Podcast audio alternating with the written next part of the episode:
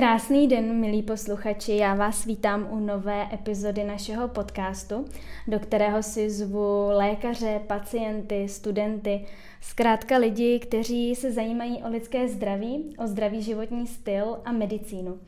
Tuhle tu epizodu natáčíme poprvé i na kameru. Já pevně věřím, že to ocení hlavně zahraniční studenti, kteří si budou moct tohle video pustit i na YouTube s anglickými titulky. Mým dnešním hostem je pan profesor Jiří Moláček, což je cévní chirurg ve fakultní nemocnici v Plzni. Dobrý den, pane profesore. Dobrý den a děkuji moc za pozvání. Já moc děkuji, že jste přijal moje pozvání. Pane profesore, já bych začala hnedka takovou úvodní otázkou, kterou dávám skoro všem svým hostům. A to, proč jste si vybral právě svůj obor, chirurgii? Jste začala hned těžkou otázkou, ale pro mě to, pro mě to vyplynulo nějak ze studia. Je to, je to kliše, ale byl to můj, můj sen. Chtěl jsem to vždycky dělat už jako student. Jsem se na to připravoval a vždycky jsem studoval víc ty invazivní a chirurgické obory a chtěl jsem to dělat. A tak se, to, tak se mi to splnilo potom a byl jsem za to rád. No. Mm-hmm, takže dá se říct, že jste manuálně zručný, protože to se očekává. no, nevím, když byste se zeptala doma mojí manželky, tak nevím, co by vám odpověděla, ale uh, samozřejmě se u chirurga očekává manuální zručnost v tom svém, v tom svém oboru, tak já pevně věřím, že ten svůj obor zvládám, ale mm-hmm. to neznamená, že doma kutím, to, ne, to v žádném případě. Je mi to jasný. Eh, v poslední době je velkým trendem, nebo jsou velkým trendem genderově vyvážené role. A dáte mi určitě zapravdu, že čím dál tím více studují medicínu ženy, také se dostávají do takových těch oborů, které byly dříve považovány jako ty ryze mužské, což je právě i chirurgie. Jaký je váš názor na ženy v chirurgii? Uh, to je hrozně těžká otázka. Samozřejmě uh, každý chirurg, když bude upřímný, tak vám řekne, že chirurgie je velmi, řekněme, mužský obor. To o tom není spor. Mm-hmm. Máte pravdu, že tam proniká, a je to dobře, skutečně si myslím, že tam proniká více žen, to je mhm. správné. Mm-hmm.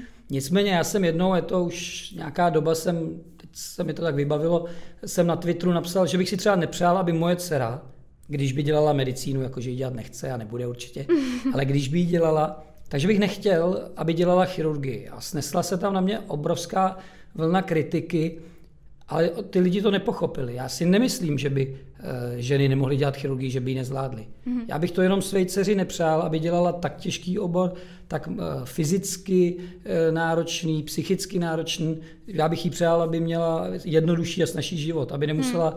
Ty první roky strávit ty noce na tom sále stát a držet háky a, a být v tom stresu. Takže samozřejmě ženy vstupují do chirurgie, je to dobře, my máme řadu žen na klinice, jsou velmi šikovné, velmi dobře se s nimi spolupracuje, ale kdybyste se zeptala jich, a to by asi byla dobrá otázka možná mm-hmm. pro ně, mm-hmm. tak eh, by museli eh, skrytu duše přiznat, že to je obtížné, že to není jednoduchý je obor. To záhul, A je to obtížné pro muže, pro ženy, pro všechny. Mm-hmm. A asi není prostor na, na to rozebrat tady tohle to téma, ale prostě žena, která samozřejmě potom lékařka chce jít na mateřskou, je to pochopitelné a jde to skloubit. Mm-hmm. Jde to skloubit, ale je to obtížné. Prostě mm. to je obtížné. A kdo vám bude tvrdit, že ne, že to pro tu ženu není obtížné, tak, tak tomu nerozumí nebo lže prostě. Mm, já jsem ráda, že to říkáte takhle otevřeně.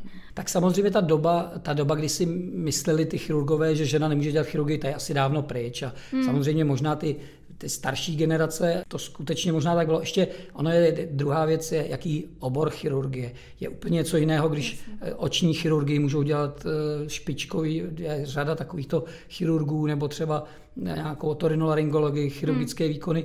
A pak je třeba ta veliká hrudní, cévní chirurgie, kdy to třeba, nebo ortopedie, mm-hmm. vel, dlouhé kosti, kdy to je skutečně i fyzicky, fyzicky náročné a to samozřejmě skutečně může někdy eh, pro tu ženu být náročné, ale zvládnout se dá všechno, ale, mm-hmm. ale je to náročné. Mm-hmm, tomu rozumím. A ještě by mě teda zajímalo s tímhle s tím tématem, eh, jak vycházejí muži u vás na pracovišti s ženami? Jako já s, ním, já s ním vycházím výborně.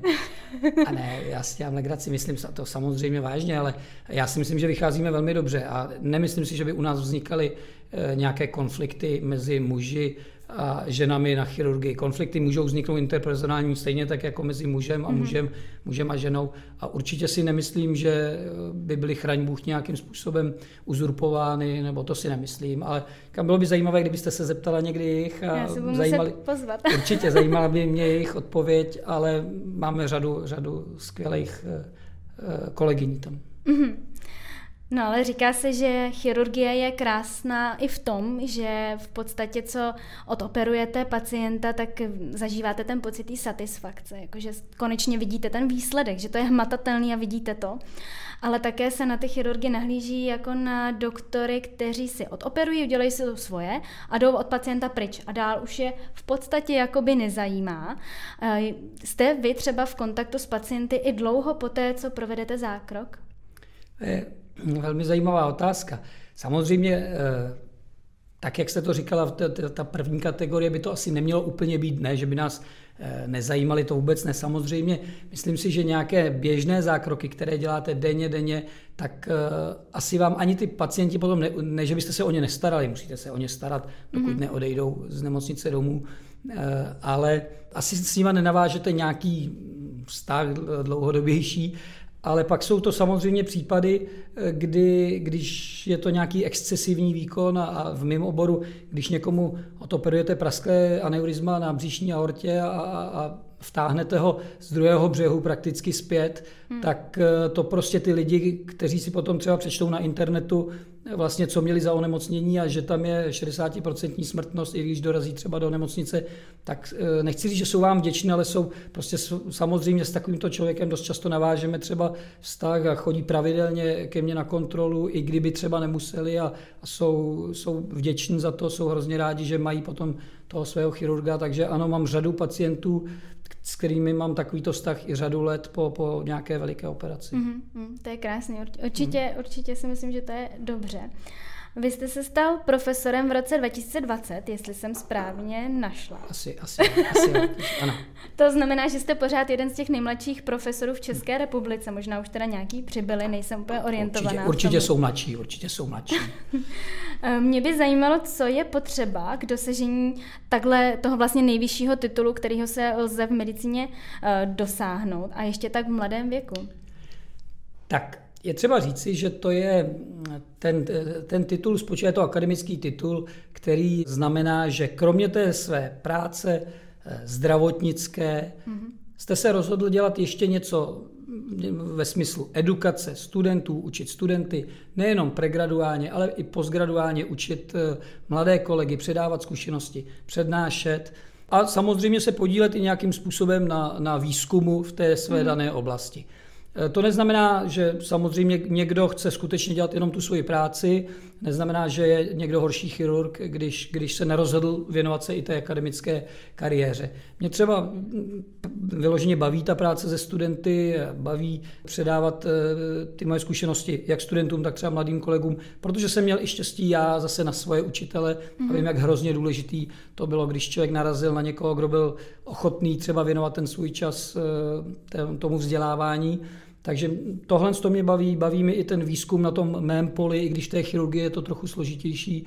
Já vždycky říkám, že my v 21. století v chirurgii toho už moc nevyskoumáme. Mm-hmm. Je to nějakým způsobem spíše aplikovaný výzkum, určitě ne základní, ale spíš se podílíme na třeba na pochopení toho našeho nemocnění, na vymýšlení třeba nových, nových metod léčení, chirurgických postupů a, a tak dále. Takže v tom spočívá a tohle to všechno, ty střípky dohromady, tak to dělá tu, tu kariéru toho akademika mm-hmm. a to potom vás třeba dovede k té habilitaci a k tomu mm. jmenovacímu řízení. Mm. Takže časově si umím představit, že to je Sa- asi dost náročné. Je to, je to časově náročné, to hmm. určitě. Takže jste chodil z práce do práce. No. Ono to k tomu, ale ono to k tomu patří, když tu práci děláte, děláte, děláte rád, rád hmm. tak eh, ráda, tak eh, tak prostě vám to nevadí, že, že si studujete ještě věci navíc a, a snažíte se třeba něco víc dělat. Mm-hmm. Já, když jsem si dělala přípravu na náš rozhovor, tak jsem se pokusila i se zeptat sestřičky z vašeho oddělení. A to sice, jestli vy jako cévní chirurg dokážete odoperovat cokoliv dalšího. Jestli se běžně setkáváte s takovýmihle situacemi ve své praxi. Tak, my jsme eh, samozřejmě v té chirurgii také už začínáme být, řekl bych, super specializováni. Mm. Už to není doba jako generace mých učitelů a, a ještě ty starší generace, eh, tam ty chirurgové měli široký záběr a dělali, řekl bych, téměř vše. Ta doba už se změnila, to už, to už tak není a my jsme samozřejmě specializováni. Nicméně my jako chirurgická klinika v Plzni jsme asi jako z nej, jedno z největších chirurgických pracovišť a máme takové specifikum, že my všechny ty odvětví chirurgie máme pod tou jednou střechou, pod tou eh, naší chirurgickou klinikou, mm-hmm. kde jsme jednotlivé odvětví cévní, eh, chirurgie pankratu a jaterní chirurgie, střevní chirurgie. Takže samozřejmě ty speciální výkony dělá ten daný specialista. Mm-hmm. Ale potom samozřejmě eh, musíte umět řešit akutní urgentní situace obecné chirurgické povahy. Sloužíme v rámci služeb, kdy vám přijde poranění. To poranění může být poranění střeva, mm. poranění eh, cév a to už je potom samozřejmě řeší třeba ten specialista, ale běžné poranění střeva, eh, prasklé střevo kvůli, kvůli dilataci, kvůli nádoru a takové a to mm. my musíme umět řešit mhm. vlastně mm. i jako v rámci všeobecné chirurgie. Mm. Takže i jako cévní chirurg se věnuju, věnuju jiným, problém, jiným problémům, i všeobecné chirurgii a, Mm-hmm. A je to výhoda. Je to mm, i výhoda. Nepochybně. Eh, my, když jsme v podcastu měli instrumentářku Janču Filipovou, možná budete znát ze svého pracoviště. Vynikající sestřička naše. tak pochvala hnedka pro mm. Janču. Tak zdravíme, pokud poslouchá nebo se dívá. Eh, já jsem se jí ptala, jaká je její nejoblíbenější operace. Tak jaká je ta vaše? Tak moje, moje nejoblíbenější operace, a myslím si, že kdybyste se zeptala každého cevního chirurga, tak náš takový jeden z vrcholů je, je operace výdutě na břišní aortě, mm-hmm. obecně operace těch výdutí. To je krásný výkon, veliký výkon, kdy resekujete tu aortu, dáváte ji pryč, dáváte tam umělou cévní protézu, tak je to nádherný, nádherný výkon, ten mám rád a myslím si, že každý ho má rád. A druhá věc, já mám takové specifikum, já mám hrozně rád operaci karotídy, kdy děláme entarterektomy karotídy, tedy čistíme tu tepnu, která nám zasobuje mozek Ono je to eh, hrozně, řekl bych, taková zrádná operace, kdy pacient mimo jiné mm, po té operaci odchází třetí pooperační den domů, má malinkou jizvičku na krku. My to děláme v lokoregionální anestézii, to znamená, ten pacient je při vědomí, my mm-hmm. se s ním bavíme, ale přesto všechno, takže ono by to zdánlivě vypadalo, že to je rutinní výkon. On to je pro nás rutinní výkon. Ale je to výkon, při kterém ten pacient může zemřít, nebo může eh, dostat obrovskou eh, cévní mozkovou příhodu, která ho bude eh, trvale invalidizovat. Mm-hmm. Takže nikdy nesmíme podlehnout té rutině, myslet si, že už je to úplně rutina a že to je jenom banalita. To určitě ne. To mm-hmm. určitě ne. Takže třeba tu operaci karotidy já mám hrozně rád. A pak mám rád jakékoliv cévní trauma, protože to je, každá ta operace je jiná. To je, každá ta operace je specifická, trochu jiná, je to urgentní stav, tak ty mám rád cévní trauma. Mm. A máte potom nějakou operaci, na kterou se vyloženě netěšíte? Děláte ji nerad, anebo se ji dokonce i bojíte? tak to ne, nevím, jak, jestli operaci, ale já si vždycky říkám, kdybych třeba někde měl zasahovat v terénu, tak myslím si, že jsem docela odvážný, troufnul bych si na hodně věcí, ale vždycky říkám, nechtěl bych rodit nikdy. Ale tak doufám, že mi to nikdy nepotká. Ale co se týče těch chirurgických výkonů, tak asi, že bych nějakou operaci neměl rád, to nemůžu říct. Mě ještě teďka takhle napadla otázka. Je to nevím, jako veliký sen si myslím hodně doktorů, vyjet do zahraničí třeba s lékaři bez hranic nebo s jinou organizací. Tak jestli jste vy sám nad tím někdy přemýšlel, lákalo vás to? Já jsem o tom přemýšlel, když jsem byl mladý, bez rodiny. Mm-hmm. A to jsem si zase pořád připadal, že jsem hrozně jako neskušený. Mně to přišlo, co bych tam dělal, bych tam nebyl vůbec nic platný. A e, tak jsem spíš jezdil po těch stážích se něco učit a a ve chvíli, kdy, kdy máte rodinu, tak už to potom změní trochu eh, ten váš pohled, nemůžete opustit rodinu. A i když třeba teď jsme diskutovali s kolegy, třeba té současné situaci, kdybychom měli někam jet pomáhat třeba do místa konfliktu mm-hmm. a jako bez pochyby člověk by asi, asi šel a, a, asi bych se toho úplně nebál, ale musíte pořád mít tu zodpovědnost za tu rodinu. Mm. Takže to je, je to složitý. Je to, složitý. Mm-hmm. to, to věřím a souhlasím. Vy jste také součástí transplantačního centra ve fakultní nemocnici v Plzni. Našla jsem teda, že je to jedno ze sedmi transplantačních center v České republice a patříte mezi top desítku těch nejlepších pracovišť v Evropě. Tak mě by zajímalo... Ani nevím, že nás takhle no. zařadili do takového ranku. Ano, nevím teda, čím to je a ptám se vás na to. tak si myslíte, že já to je? samozřejmě vím, že naše transplantační centrum je, je velmi kvalitní, řeknu neskromně. A čím to je? E, já si myslím, tam je řada, řada pohledů. První jedna z výhod je, že my jsme malé transplantační centrum. Mm-hmm. My se samozřejmě co do počtu nemůžeme srovnávat například s IKEMem, a takže mají mnohonásobně větší počty operací. Ale ta naše výhoda je, že máme veliký spád, celý náš bývalý mm-hmm. vlastně e, západočeský kraj, takže Plzeňský kraj, Karlovarský kraj, většina těch nemocných z transplantací ledviny míří k nám. E, to znamená, my spád máme veliký, máme i dostatečně v poslední době e, dostatek odběrů ledvin, i jak od, od, od neživých dárců, tak od živých.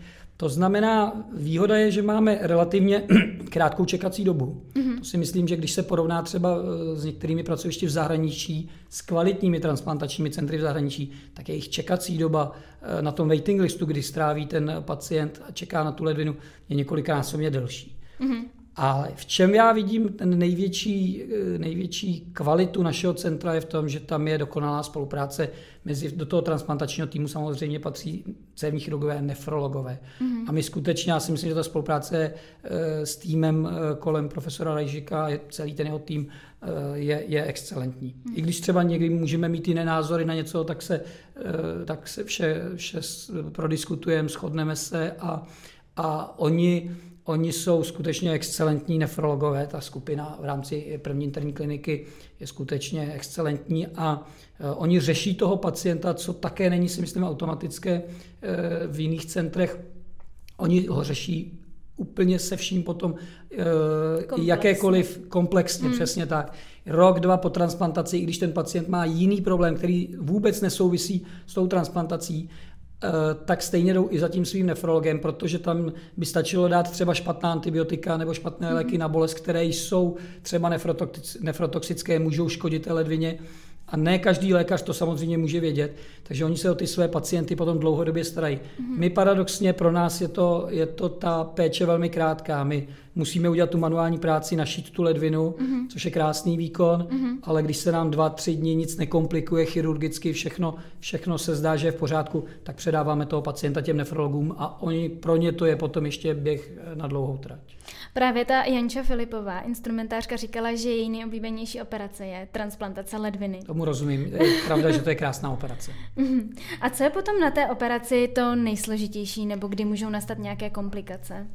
Eh, já vás možná překvapím, a já už jsem to říkal asi opakovaně, ta transplantace ledviny rozhodně nepatří mezi nejsložitější eh, operace v rukou cévního chirurga. Uh-huh. Je řada, možná bych vás překvapil, že možná nějaký složitý e, distální bypass na dolní končetině, kdy zachraňujete končetinu, aby pacient nestratil, tak je někdy možná složitější. Mm-hmm. Jo. Ta, když se tam nám nic nekomplikuje při té transplantaci ledviny, tak je to otázka tří anastomo, stepena, žilní a, a, a močovod, na močový měchýř. Mm-hmm. A jak říkám, samozřejmě pohybujeme se u velkých cév, můžeme si něco poranit, může se cokoliv komplikovat, ale pokud se tak nestane, všechno běží tak, jak má, což je v naprosté většině případů, tak, eh, tak je to krásná operace, kterou máte za dvě a půl hodiny hotovou. A, a není nejsložitější třeba vybrat hodného dárce? Tak, to určitě je složité, ale to je právě ta výhoda, že to vůbec nepatří do našich do rukou. Vaše. My jsme mm-hmm. skutečně pouze ty dělníci tam, kteří, kteří udělají tu práci a toto všechno patří do rukou nefrologa, mm-hmm. transplantačního koordinátora mm-hmm. a my přijdeme k hotovému jenom, jenom, to, jenom to našít. No. Mm-hmm. Mě by ještě zajímalo, myslím si, že to zajímá asi každého teďka, eh, jak vydrží, nebo jak dlouho vydrží funkční transplantovaná ledvina? Tak to je správná otázka. My to můžeme hodnotit tím ročním přežitím třeba mm-hmm. toho štěpu, a to jsou velmi kvalitní čísla, to se pohybuje kolem 90%, pokud není, e, není žádný problém, nic se nekomplikuje, tak ta ledvina, těch, ten, ty štěpy přežívají řadu let. Mm-hmm. Pak samozřejmě to klesá, ta křivka klesá s tím, s tím uh, narůstajícím, to narůstající dobou od transplantace. A právě těmi výsledky se dají hodnotit ty, ty uh, kvalita těch transplantačních center. To se dá velmi snadno objektivizovat, jak dlouho přežívají pacienti po transplantaci, jak dlouho přežívají ty mhm. štěpy ledvinné, mm-hmm a díky těm informacím my patříme mezi ty kvalitní transplantační centra. Mm, tak už jste to všechno tak odpověděl. Proč vlastně ne, jste tak. ta top desítka? Ne, tak. To jsem ani nevěděl. A nyní tedy opustíme téma transplantací, podíváme se eh, ještě více a blíže na tu cévní chirurgii, když samozřejmě transplantace s tím také souvisí. Eh, jaké onemocnění cév nejčastěji ošetřujete a jakým způsobem? Vy už jste tady jmenoval nějaký, ale jaký jsou ty jako nejčastější? Tak eh, každodenní chleba, každodenní chleba doslova cévního chirurga je ischemická choroba dolních končetin. Mm, to je Budeme to, si o ní povídat. Tak, později. to je přesně, to je onemocnění, eh, na které teda narazíme ještě. Eh, dobře, to je díky rizikovým faktorům, to je to, co cévní chirurg řeší denně, denně. Ať už operačně, ať už tím, že to diagnostikuje, později léčí tedy buď operací nebo, nebo indikuje nějaký endovaskulární postup. Další věci jsou ty um, postižení třeba karotid, také velmi časté. Mm-hmm. Opět to souvisí s tou aterosklerózou, která je samozřejmě choroba, která uh, zabíjí naprostou většinu lidí mm-hmm. uh, v civilizované části světa. Pak jsou to samozřejmě i ty poranění, s těmi se setkáváme relativně často. Výdutě, to je asi tak. Ty ne, varixy, to jmenujeme. Samozřejmě i, patří i ty křečové žíly, tak to častý. je my to tak až skoro neřadíme moc už mezi cévní chirurgii, ale je to samozřejmě to Kosmetický tam výkon. Máte pravdu. Ono to ne vždycky je to jenom kosmetický výkon, ono to samozřejmě má i své zdravotní indikace, protože tím preventujete mm, žilní eh, postižení těch dolních končetin, takže to samozřejmě má své místo. Mm-hmm. A to, je, to máte pravdu, že to je každodenní a my teď před sebou hrneme pacienty, že bychom mohli dva roky operovat jenom varixy. Kvůli covidu jsme yeah. je nemohli operovat. Mm-hmm. Mě by ještě zajímalo, jestli jste zaznamenal během vaší kariéry nějaké rapidní pokroky, nebo které jsou ty největší pokroky v cévní chirurgii. A tak určitě, určitě zaznamenal. Eh, v té cévní chirurgii, co se týče té otevřené operativy, to jsou zavedené postupy, které jsou řadu let. Takže během 22 leté kariéry mm-hmm. moc v té otevřené chirurgii za stolik změn už není. Mm-hmm. Ale tam, kde je eh, hodně změn, je ta endovaskulární léčba. Tam se samozřejmě, jak když jsem začínal, tak to začínal ten boom endovaskulárních metod třeba v léčení těch výdutí na břišní aortě, rozvíjely se ty nové metody. Eh, dneska kolegové radiointervenční radiologové umí řešit spoustu věcí, které třeba před těmi 20 lety ještě běžně se nedělaly, takže hmm. na tomto poli je obrovský boom a ten vývoj jde neustále. Každý rok, když pojedeme na, na jakýkoliv cévní kongres domácí, mezinárodní, tak jsou nové a nové metody, jak vyřešit třeba tu danou komplikaci, ať už je to trauma, ať už je to aneurizma, ať už je to stenóza, nějaké magistrální tepny. Takže v té endovaskulární, eh, těch endovaskulárních procedurách je velký vývoj. Takže v tom vidíte ten potenciál do budoucna? Tak eh, určitě potenciál do budoucna v tom je, to máte pravdu, nicméně ty metody se musí navzájem doplňovat. Nesmí spolu soupeřit mm-hmm. a proto hm, vždycky v, tom, v, tom, v rámci toho cévního centra musí být dobrá spolupráce mezi tím cévním chirurgem, angiologem, internistou a radiointervenčním radiologem. Aby spolu nesoupeřili a mhm. neprali se o pacienty, mm-hmm. ale aby rozhodli, pro tohoto pacienta je nejlepší tato metoda, pro toho tato. V našem centru to takto funguje perfektně. Mm. To máte štěstí, Mám, to jste šťastný To máme člověk. Vy už jste tady zmínil chronickou ischemickou chorobu dolních končetin. Já bych se o ní také chtěla v našem podcastu zmínit, protože myslím si, že to je velmi časté onemocnění. Pochopitelně ten výskyt roste v ruku v ruce s těmi rizikovými faktory, což je teda ta obezita, hypertenze, kouření, diabetes. Mohl byste trošičku více přiblížit, o co se jedná a proč je to teda tak závažné onemocnění? Já když to vysvětluju třeba těm pacientům nebo i studentům, tak většina, většina lidí chápe, co je principem infarktu myokardu. Mm-hmm. Ucpe, se, ucpe se koronární tepna, myokard nemá dostatek eh, krve, dostatek kyslíku a odumře. Ten princip je přibližně stejný, eh, co se týče té ischemie dolních končetin. Svaly dolních končetin ať už chronicky, postupně, anebo najednou náhle nemají dostatek krve a ten sval může stejně tak odumřít. Mm-hmm. Při té chronické ischemii dochází postupně k zužování těch tepen, ty nemocní mají ty takzvané klaudikace, mm-hmm. z toho latinského claudicatio, kulhání a on to nevystihuje přesně ten, ten uh, princip toho. Prostě bolí dolní končetiny při té chůzi. A ono to, tak to vypadá jako banalita, bolí nohy, ale uh, u lidí, kteří jsou aktivní, kteří pracují mm-hmm. a najednou ujdou třeba 100 metrů a musí se zastavit, protože ta bolest je tak krutá, že vám nedovolí se nezastavit. Oni se musí zastavit, počkat, a až třeba za minutu, za dvě znovu jít dál, tak to ty lidi samozřejmě výrazně, výrazně limituje. A jestliže se to neléčí, tak to samozřejmě pokračuje, ten klaudikační interval, jak nazýváme, se zkracuje mm-hmm. a mhm. může to skončit samozřejmě klidovou bolestí, mm-hmm. což už je krutá ischemická bolest, ty lidi potom nemůžou spát v noci, mm. tak hrozná je to bolest, a nebo pak ve finále o tu končetinu přijdou. A ztráta končetiny třeba u seniorů je, je obrovská motivace. Ty starší lidé se nenaučí chodit na, na protéze, zůstanou invalidizováni a, a nakonec zemřou na nějakou komplikaci, hmm. ať už je to zápal plic nebo, nebo močová infekce a podobně. Hmm. Hmm. No, vy jste tady naznačil ty klaudikace, podle nich se poté klasifikuje IHDK, ale eh, co jsou tedy ty varovné signály? Ten pacient, když má ty problémy s tou chůzí, bolí ho to, tak už v tu chvíli má zajít ke svému lékaři? Tak asi by, asi by měl si uvědomit, že když, když jde šedesátník se svojí manželkou a jdou nakoupit a, na, a když třeba nese ty tašky, oni typicky, když mají nějakou zátěž, nese ten nákup a najednou se musí zastavit kvůli tomu, že ho bolí ty nohy a přitom dřív mm-hmm. to mhm, neměl, mm-hmm. tak to je, asi je ten varovný signál. Němci těm klaudikacím říkají Schaufensterkrankheit kvůli tomu, že se ty, ty muži zastavují a koukají, do výloh. koukají do výloh a i když ty výloze jsou dámský plavky mm. a protože nechtějí přiznat, že najednou nemůžou, že mm. bolí tak hrozně ty nohy. Takže samozřejmě v té fázi těch klaudikací už by měli navštívit lékaře, minimálně, aby se udělala diagnostika, aby se vyloučilo, tam je široká diferenciální diagnostika. Mm-hmm. Tam může být postižení páteře, můžou to být takzvané spinální klaudikace a tak dále. A to my umíme velmi snadno odlišit, diagnostikovat, zahájit nějakou léčbu. Vždycky se snažíme nejprve konzervativní, ať už farmakologickou, režimovou. Samozřejmě jim zakážeme kouřit, to je první, co jim řekneme, mm. že je důležité. A pak nás to samozřejmě přinutí někdy k, té, k tomu operačnímu nebo endovaskulárnímu výkonu. Hmm. Tak to jsme si v podstatě schrnuli, jak se dá tento problém řešit. Ale možná ještě důležitější otázka je, jak vůbec obecně předcházet cévním chorobám. Eh, co čekáte, že vám řeknu?